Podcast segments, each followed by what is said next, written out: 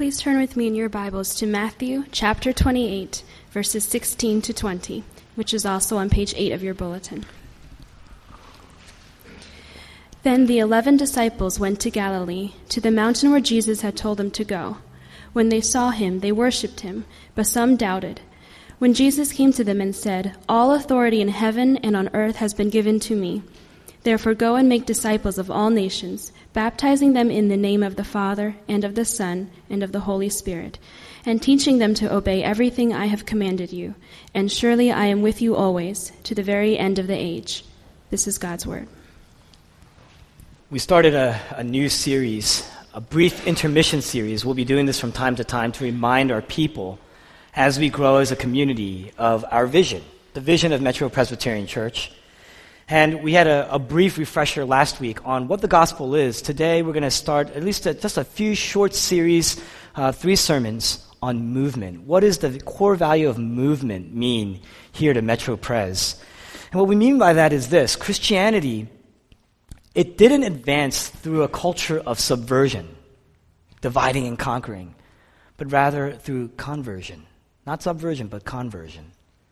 And as a result, Metro Presbyterian Church has to build in itself a culture of transformation, a culture of renewal. And it only happens through the gospel. And, and this account, this passage, famous passage. I mean, if, you, if you've ever uh, had any knowledge of the church growing up, then you know that this is the last event of Jesus' physical ministry here on earth. And, and Matthew, the book of Matthew is interesting because he doesn't just give you an account of history, but he follows the, every account of history with a teaching of Jesus. So he's not just reporting on historical events, but rather what he does is, you know, because if, if he just does that, he's leaving the interpretation up to you, what all these things mean. But rather what he does is he injects Jesus' teachings, his sayings, and we get to see then, as a result, Jesus' own interpretation of these historical events that are uh, accounted for in Scripture. Jesus' teachings are his interpretations of the accounts in Matthew. And so, this account, very, very famous account, this is uh, where Jesus explains the ministry, the, the meaning of the resurrection. Now, traditionally, if you look at ch- chapter 28 in Matthew, we see the resurrection.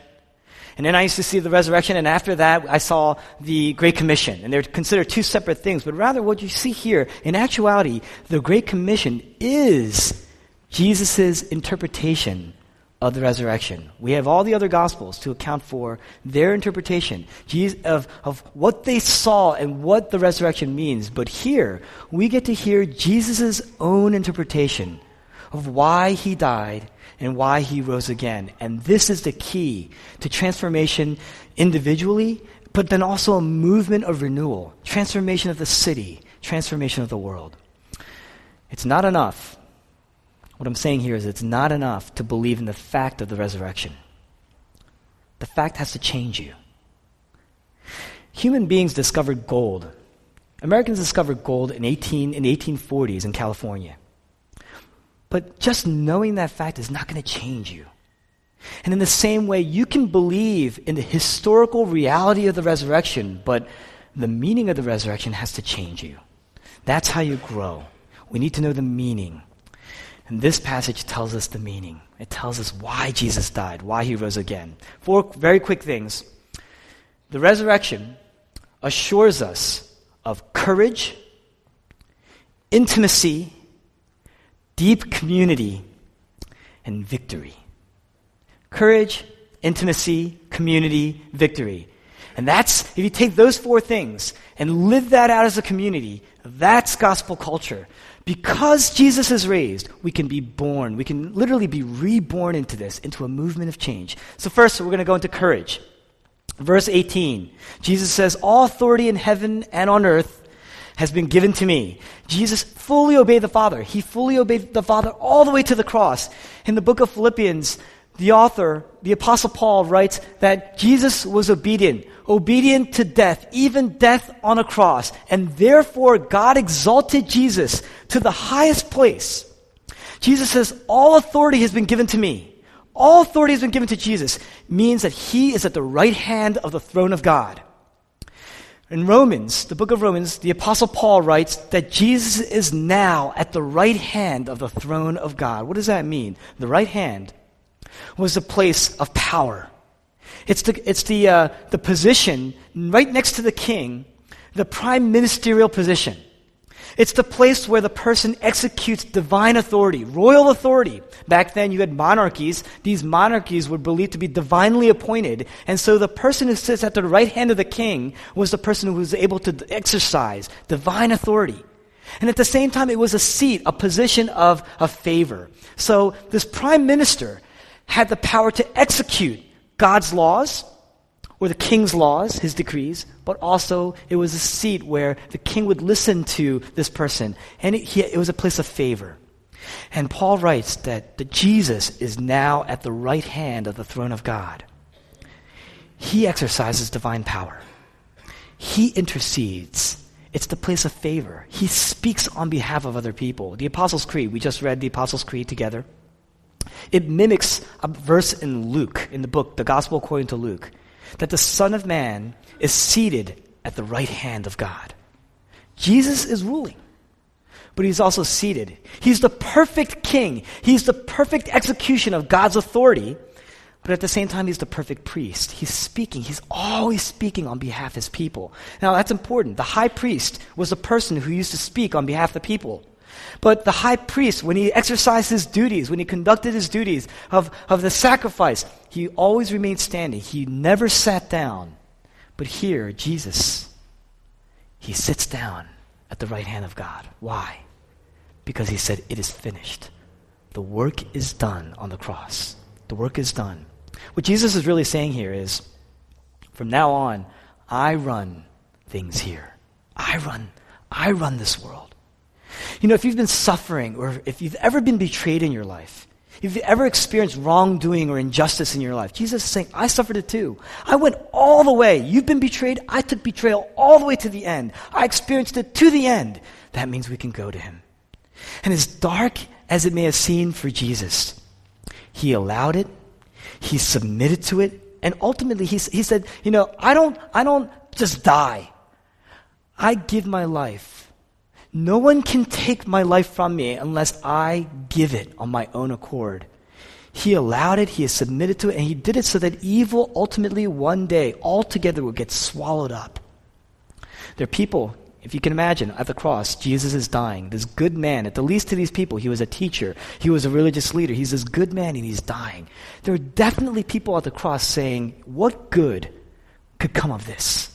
What good could come of this? I don't see any good in this. Some of you right now are looking at your life and you're saying, What good could come of these things that I'm experiencing right now? You're quaking. You're saying, There's no, I don't see any good that can come of this. But just because you can't see it, just because they couldn't see the good, it doesn't mean that there's no reason for it. That'd be terrible logic. If that's your conclusion, that's a terrible, that's terrible logic. It's not wise, it's not intelligent to conclude that. Uh, God, in, in the Bible, it says that God works all things for the good. It doesn't mean that our suffering is good. We don't look for suffering. But it says that God works all these things for the good.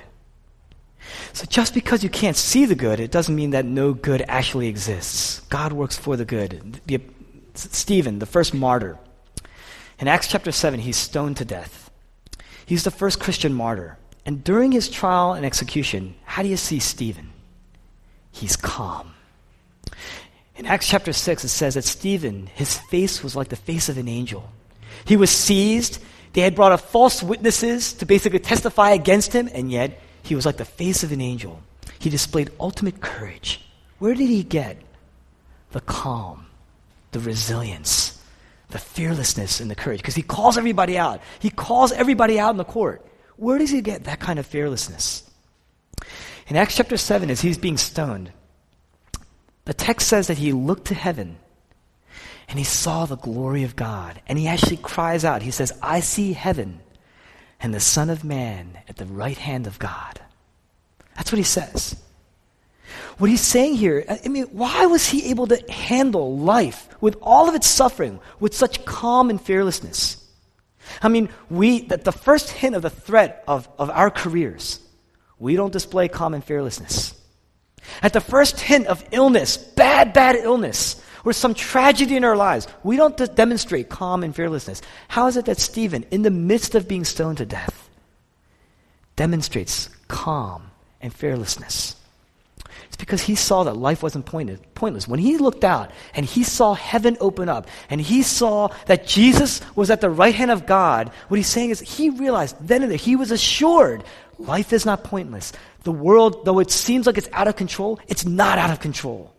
He saw the Son of God, somebody who loved him enough to die for him. Now he's in charge, which means that he's accepted. And that didn't leave him resigned. He was able to, he was, he was fearless. He was able to call out wrong. He was able to call out injustice. He addressed it. Because the right hand of God was, was the place where the king was able to execute his authority. He trusted that. The world was not out of control. His life was not out of control. And, and the right hand of God was also the place of favor. He could speak. If you actually read the end of Acts chapter 7, Stephen prays for the people who are stoning him. It was a place of intercession, the favor of God. You know, if you see Jesus as just a teacher, or up until this point you see him as a good religious leader, a good role model, then his claims, what he claims about himself, are absolutely worthless to you. You know why? Because there's no one at the right hand of God then. There's no one to intercede for you. That means that life, like Albert Camus and all the existentialist authors, you know, in, in, uh, the, the great literature of the world, especially in our day, it means that what they're saying is right. Life is out of control. And you can't just, if that's the case, you cannot be surprised by the tragedies of the world, the tragedies that are caused by our own brokenness. What's the answer to that brokenness? If, if there's nobody at the right hand of God, then that means you have every reason to not have confidence. You have every reason to be insecure. You have every reason to be at unrest, to not have peace. Because at best, Jesus' teachings pour more responsibility on you. You will not have courage. You are not spoken for. No one is praying for you, not here or in heaven. They go nowhere. You should be afraid. But if you come to Jesus because of his claims, not as a teacher, not as a religious leader, but as your substitute, then you know he is your advocate and he is at the right hand. He is interceding for you.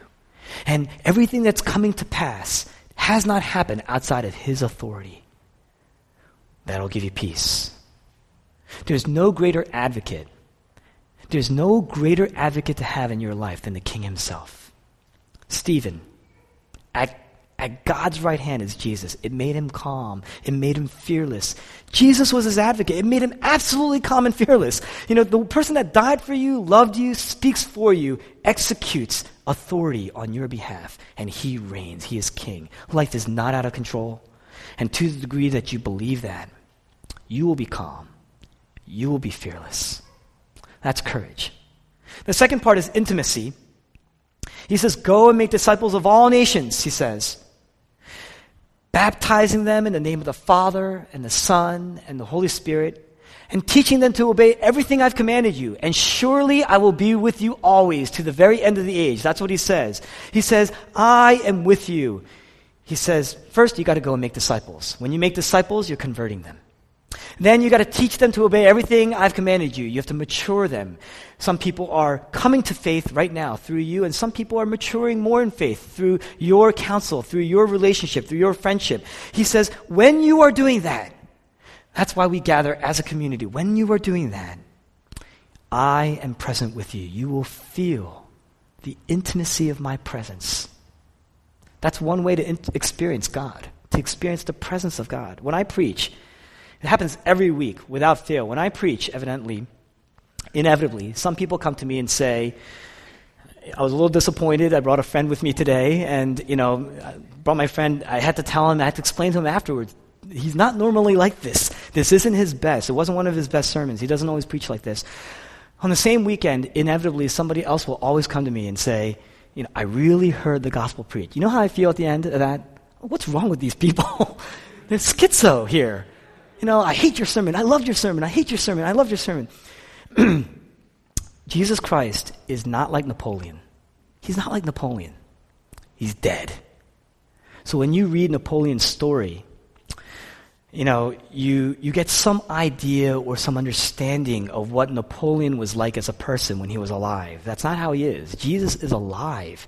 He's, exp- he's explaining here the meaning of the resurrection. He is alive, and because he's alive, when you read the accounts of Jesus, when the gospel's being taught, when the gospel's being preached, when you're with friends and you're talking about the gospel or you're talking about what Jesus uh, intends for you in your life, there he's present. He's present with you. He's present when the work of the gospel is being done. When you hear preaching or when you're reflecting on scripture, even alone, when you're reading scripture intently, Jesus is present. Jesus is there. In the book of Luke, way at the end, the last chapter, we have this account of the disciples walking on the road to Emmaus. And there they encounter Jesus. And they don't realize it's Jesus at the time. So they're just walking with him because Jesus has been glorified, his body's been renewed, and they're walking with him. And at the climax of that text, Jesus opens up the scriptures and starts to explain everything from the Bible, from the Old Testament. He explains how everything points to him. And what they say at the end is, Were not our hearts burning within us when he opened the scriptures to us? When the scripture is being taught, when the Bible is being taught, when you're talking about the gospel, when you're learning about the gospel, when you're reflecting on the gospel, Jesus is present and your heart will burn. You're going to experience God. He's there right now. If you're considering what it means to be a Christian, He's there with you. Right now, if you're thinking about how do I bring this gospel to my friend? Do I do it relationally? How do I do this? I'm going to mess up. Right there, He's with you. That's why when you say, you know, this sermon was terrible, that's my fault. That's the preacher's fault. Don't let anybody tell you different. That's the preacher's fault. But when you say, I really heard the gospel today, I really met God today, God is present. That's why. You really did meet God. Jesus is present with you. Because he's resurrected, it's more than a teaching. It's more than moralistic teaching. It's more than just a, a set of lessons on how to become a better person. There's spiritual intimacy. There's reality here. This is a true reality, the deeper reality. When you're reading and listening, hearing about the Bible, hearing about Jesus, reflecting on Christ, when the ministry of the gospel is taking place, he comes to you. That's a promise. Don't be afraid to share on one hand. Don't be afraid to share. You know, to, to people who are maturing, about wanting to mature, Jesus is at the right hand. So you can be calm, you can be fearless, but he's also present. He's there. And he's speaking. It has very little to do with who you are and where you are. It's very little to do. You, know, you, you lack confidence, you know, I'm afraid to share because I like Jesus is present. He's there with you. And that's why we don't just read the Bible as like a few takeaways before we just walk away. You know, I'm just going to read it a few minutes before I get on the train or something like that. You, you know, I just need some inspiration. You're just coming to Jesus as a teacher then. You're just coming to Jesus as a role model. You need the Bible to meditate on it, to reflect on it. That's why you can't just read the Bible like a novel, you know, or some sort of a status update. You can't do that. You know, um, you need to be able to sit down. You need to be able to reflect. Jesus is going to come to you. He's going to be present with you. If you don't know how to pray, pray and say, make yourself real, because there Jesus is present. There's a possibility of deep access to God through Jesus. Because Jesus is present. That's intimacy, spiritual intimacy, deep intimacy. Now, the third point is we can experience community, real community. He says, Surely I am with you always to the very end of the age. And what that word surely in the King James version of the Bible, he says, and lo, I am with you. We don't use language like that. And lo, I am with you. What's that word lo mean? L-O. In the ESV, you know, the English Standard Version, he says, behold, surprise. You should take attention to this. Take note of this. I am with you to the very end of the age. Now, in this mid-Atlantic coastal region of America, we're on the coast, so we're part of the blue states in America. And if you're a part of the blue states on the coastal section, in the mid Atlantic section of America, you are very individualistic. And when you hear, and surely, and lo, I am with you, to always to the very end of the age, you say, ah, Jesus is with me. He's with me. So when I'm jogging, He's with me. When I'm in the office typing away on my Excel spreadsheet, He is with me. When I'm in Baltimore, He is with me. That's not what He's saying here. I mean, it's true, He is with you, but that's not what He's emphasizing here. What He's saying here is, I am with you, plural. I am with you all. plural. Because I'm alive, the best way you can come to learn about me, you can learn by reading about me. You can learn by reflecting on me. You can ref- learn by meditating. You can, but the best way that you can learn is to learn about me through community. Think about it. You have a friend. Some of you have some close friends. When you're with one friend, you say, it's like nothing's ever changed. We could just pick up right where we left off. They just draw out a certain person, a certain type of person. When you're with a community of friends, your closest friends, it's always joyful. Why? Because they bring, they each bring out full dimensions, different dimensions of who you are. Your best friends will do that. And if it's like that with you, with finite dimensions, imagine what it's like to be able to learn about God. You will need community. If you need community to bring out all of you, you need community. Certainly, you're going to need community to bring out all of God. It's not enough. 80% of Americans believe that you can worship without going to church. You can experience God without going to church. On one sense, they're right, because you can experience God.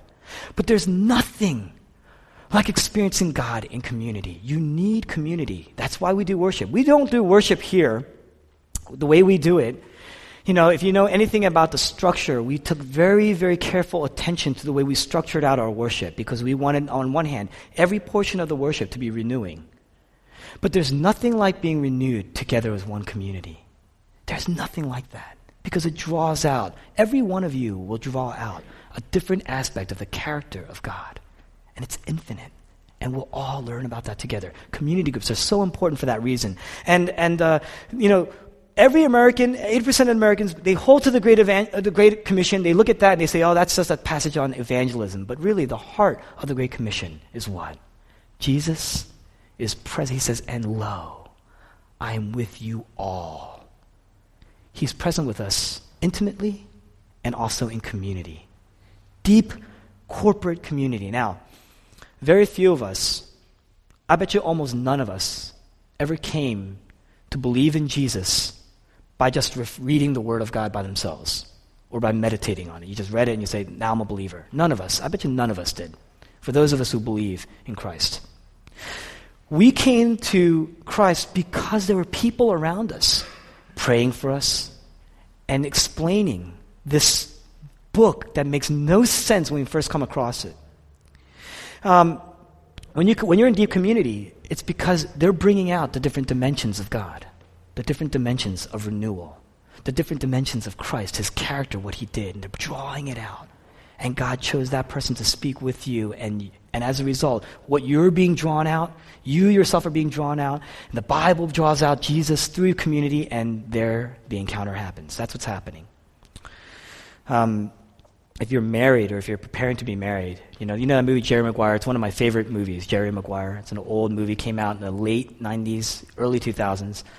Uh, you know that phrase you complete me and you know when you, when you look in you gaze into the eyes of your you know partner and you say you complete me that's partly a lie okay, i don't want to burst anyone's bubble here uh, it's partly a lie because on one hand there is completion there is completion you know the body and the soul and the finances and all the struggles and the sufferings they all come together and in a sense what was once just in part now becomes fuller but think about it if you really want to be a good husband, if you really want to be a good wife, you have to be married to Jesus first. That's what the Bible always says that. You have to understand what it means to see Jesus as the true bridegroom, not just as an example. You literally have to be in union with him in every way. And to do that, it takes community. Because to draw out the fullness of Christ, you need more than just your husband. You need more than just your wife. You need more than just your girlfriend or your boyfriend. You need community, deep, rich community. And so if you're here in, in this early stage, I'm telling, I'm imploring you, I'm begging you, you need to join a community group. You need to be plugged in. You know, we're blessed here because I'd say 80% of our congregation right now is plugged in to a community group. And if you're looking for a community group, check, you know, I know it sounds like I'm, I'm promoting like consumerism here. Check out the community groups. Each one of them have different, you know, dynamic qualities. You know, I'm, I'm blessed to know that they're all dynamic, but they all bring, they all have different dynamic qualities. Check them out. Plug in. You got to plug into the ministry of the church and, and plug into doing things in community. And not just here, but the whole of God's community, even outside. And some of you are doing rich, wonderful work uh, for the gospel. And that is so important because it draws out, again, different dimensions of God's character. Very important. um, lastly, we talked about intimacy, we talked about community, um, we talked about um, what it means uh, that Jesus is the judge, He is the ruler, He is the king. But Jesus says, I am present with you all, and I am at the end of the world. And this part is amazing. He promises victory, He assures us of victory. For Christians, the end of this story, the life that we live, the end of the story, is really the beginning of new life. It's the beginning of new life. It brings the entire story that started in Genesis, and it's going to consummate itself in Revelation. And your story is plugged into all that. That story, when it comes to an end, brings you into newness, true completion. That's the end of suffering. It's going to make sense of all of your suffering right now. You know what makes a great story, a great drama? Everything in the beginning looks dark, whether it's a romantic comedy or whether it's some epic drama. It always has this flavor. In order for it to be a great story, it's got to start out where everything looks very dark. Something was good, then it gets broken, and it gets very, very dark, very, very bleak. And then there's this ironic turn of events, and all of a sudden, you know that ironic turn of events, it was there all along, actually. You just didn't see it at the time. You didn't see it coming, and then there's this amazing reversal. And that reversal makes it great and you walk away and you say, That was great. The modern world says, That's fake. Life is not really like that. Life is bleak. Life is going to end bleak. There's nothingness at the end. But Jesus in this passage says what? One day, at the end, I will be there. At the very end of the age, I'm going to be with you to the end. And even at the end, I will be there. This story is going to end, and all suffering and brokenness will end with it. And at the end, you will be there, and I will be there. I'm at the heart of that world's happy ending. That's what he says. The end of history is going to be good, and I will be there. Lord of the Rings. I'm not sure if this was actually in the, the movie, but I know it's in the book. Lord of the Rings, at the end, the ring, if you know anything about the story, the ring, everything's about this ring. And this ring has to be destroyed. And finally, it gets destroyed. And as soon as it gets destroyed, Samwise Gamgee, this, this, this, uh, this fool of a, of, a, of a character, he awakens. Like it was all a dream. He awakens. And there he sees Gandalf. And Gandalf uh, was dead. He died actually very early on in the story, but he sees Gandalf again. And he says, I thought you were dead. I thought I was dead. And then he says, Wait, is everything sad going to come untrue? One day, there will be an ultimate reversal. Everything you ever lost in your life, it's going to get found again. Everything that's ever been broken in your life will be restored into a fullness that you did not even have when you first had it before it broke. It's all going to get reversed. Everything broken will be renewed. In Revelation 21, Jesus, he stands there and he says, Behold, I am making all things new. He declares it out. He doesn't say, Behold, surprise, take note. He doesn't say, I'm making all new things. I'm going to do away with everything. I'm just going to make it, make a new thing. That's not what he says. He says, I am making all things new. He's restoring every one of us to completion to fullness one day, once and for all. And we're going to say, I thought I was dead. I thought you were dead. And we're going to stare and gaze at each other and we're going to say, everything sad has become untrue, has been undone. The gospel is the birth of Christ and the resurrection of Christ uh, and the cross of Christ. It's filled with tragedy. That story, the culmination of Christian faith, filled with tragedy, but it's going to end with the ultimate comedy. The ultimate comedy, the ultimate joy. The suffering is going to end. Wrath is going to be swallowed up with evil. Joy is going to be the only thing that remains. Holiness and the presence of God is the only thing that we're going to have in our lives. And if, that, if you really believe that, that should heal you. You know, if you live in guilt, that should heal you. That hope should heal you. If you live constantly telling yourself, I can never get it right, that hope should heal you. Because it's true. Jesus died and he rose again from the dead. If he didn't die, or if he didn't rise again from the dead, then you shouldn't believe anything that he said. Why believe anything that the Bible says? Why even try to live a moral life? Because it's all going to be bleak anyway. But if he really lived and he really died, if this is an account of history, then all of this is true. And you should believe everything that he said. One day a superhero is going to come and he's going to bring peace and true justice and he's going to restore the entire world and it's going to give us victory. That's what it means. It means victory. If you don't believe that, justice does not prevail. If you don't believe that, there is no justice. You should never even wince at any surprising event that happens in the world that's tragic. All the tragedies that we see in the news, that shouldn't faze you one bit because there is no justice in the end. But if you believe in Christ, that means one day justice will prevail. There is an end to all suffering. Then that's going to make you more compassionate to all the things that are going on, all the brokenness that's going on in the world. Your heart will still hope because you know that there's going to be victory. Otherwise, your heart is going to grow bitter. It's going to grow sour. You're going to, you, you have reason to be afraid. Now, Jesus says, I am with you always to the very end of the age. How do you know that? How do you know that? How do you trust that? He says, You can trust this. How do you trust that? It's because we know that Jesus went to the end. The end of our personal story. He knows it. He knows every one of our stories. You know why? Because on the cross, He knew, He knew what it took, exactly what it took to restore each and every one of you. He knows everything you're driven by. He knows everything you're afraid of. He knows everything that you're suffering. He's enduring it. He knew exactly what it takes to bring you home.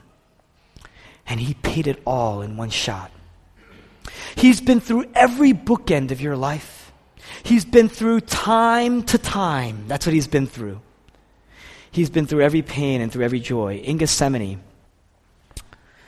Jesus is praying. It's right before he goes to the cross. He's praying. And he says, Now my heart is troubled to the point of death. He says, My heart is troubled to the point of death. You know what he's doing at that moment in his prayer, in, as he's praying? He's reflecting on all that he's going to suffer for the world. He's taking everything that he knows about his people, every one of us, and what it's going to take to redeem us. Literally, the weight of the world is on his shoulders, and he's, and he's suffering. He's literally suffering the cross twice because he suffered it before he ever went to the cross. He's reflecting on it, and he knows. The weight of the world is on him, and he says, My heart is troubled to the point of death. In other words, what he's saying is, I'm quaking. I'm quaking. And on the cross, the King, the Son, the Prince of Peace, the, the King of Kings, the man who sits at the right hand of God, the judge, the ultimate judge of the world, our advocate, he's on the cross. And there a darkness came over the land. It says, and the earth started quaking. There was a real physical earthquake, and there was real darkness. And what's happening on the cross at that moment was what? Jesus is being plunged into a storm hanging on the cross, he's plunged into a storm, and there he says, My God, my God, why have you forsaken me? In other words, what he's saying is, I see before me a physical quaking, but now my heart is quaking. My heart is quaking. I'm being plunged into the deep storm. God has literally departed from me. There's no one that's going to stand at the right hand of God now to intercede for me. No one's going to speak on my behalf. No one's going to uh, cry out for me. No one's going to execute divine authority, what I actually deserved. I'm not going to get on the cross at this point. I've lost complete intimacy with God. I've lost complete community. Everybody in the world is rejecting me right now. They're hurling insults at me. They're spitting at me. They're mocking me. And now God Himself has departed from me, which means that the Trinity at that moment was torn apart, ripped apart at the seams. God had abandoned them. The Spirit had abandoned them. And He is alone, completely, utterly alone. He says, no community. No community. I've lost there's no one to intercede for me. I've lost intimacy. I've lost access. I've lost community. He says, literally, I've lost the battle. No victory. I've lost all these things. You know why you can go to Jesus? You can go to Jesus because he's been through it all. He's lost. You've suffered loss. Jesus lost ultimately. He lost in an ultimate way, in a consummate way. And when he says, it is finished, he says, it is finished. It is a Hebrew phrase for the debt is paid, the transaction is made. He's saying, I've been to all the corners of sin and doubt and shame and guilt. I've suffered it all, every grief. Everything that our sins deserved, I've suffered now. And He did it so that you can have joy, so that you can have life, so that you can have freedom, so that you can have access. Jesus lost community so that you can have true community, deep community. You don't have to use each other anymore because now you're genuinely loved and you're genuinely accepted. And because of that, on that basis, when you come together as friends, you're not using each other for intimacy anymore. You're serving each other. He says, I've lost intimacy with God. Why? So that you can have access and intimacy with God. Spiritual reality. You can experience that every day when you're reading the Bible, every day when you're talking amongst friends, every day when you come to church. You have the possibility of that access. To the extent that He lost it, you can have it. That's yours. Wow. He says, I will now speak for them. He says, Father, forgive them, even to the point of death. Jesus is worshiping. He calls God his God. And he says, Forgive them. He's constantly speaking for us, always speaking for us. We walk away in guilt. We run. We hide. We sometimes use our goodness to cover over our weaknesses. It's a way of hiding from God because we feel good enough.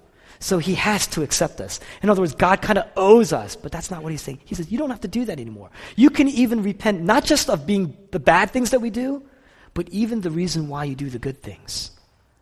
You can be genuinely renewed. You can experience God.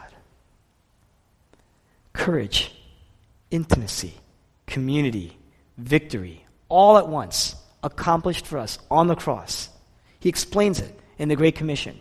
It's not just about evangelism, it's a culture, a culture of transformation and renewal. In other words, if you take those four things courage, intimacy, community, victory you plant that into your soul, the deepest reaches of your soul. Every day, plant it into your career. Plant it into your friendships. Plant it into your marriage. Plant it into the way you raise your children. You do that. There he is with us. There he, and you will have courage, and to the end, he says, I will walk with you. I will meet you there at the end. There you'll be. That's power. That's victory. If you're scared, then he's just a teacher to you. If you doubt, he's just a teacher to you. He's just a role model. That's pressure. Because that means it's up to you to live up to that access, and you can't get it. If you could do it on your own, why would Jesus even choose to come? He had to come to give you the access, but he was glad to come. That's why we worship him, because we love. We can love. We're not hammered into worship, we're drawn into worship because he was glad to do it for us. Let him in, let him in deeper. Let him speak to you. Let him speak deeply. Will you listen to him? Will you trust him? Will you believe him? Let's pray.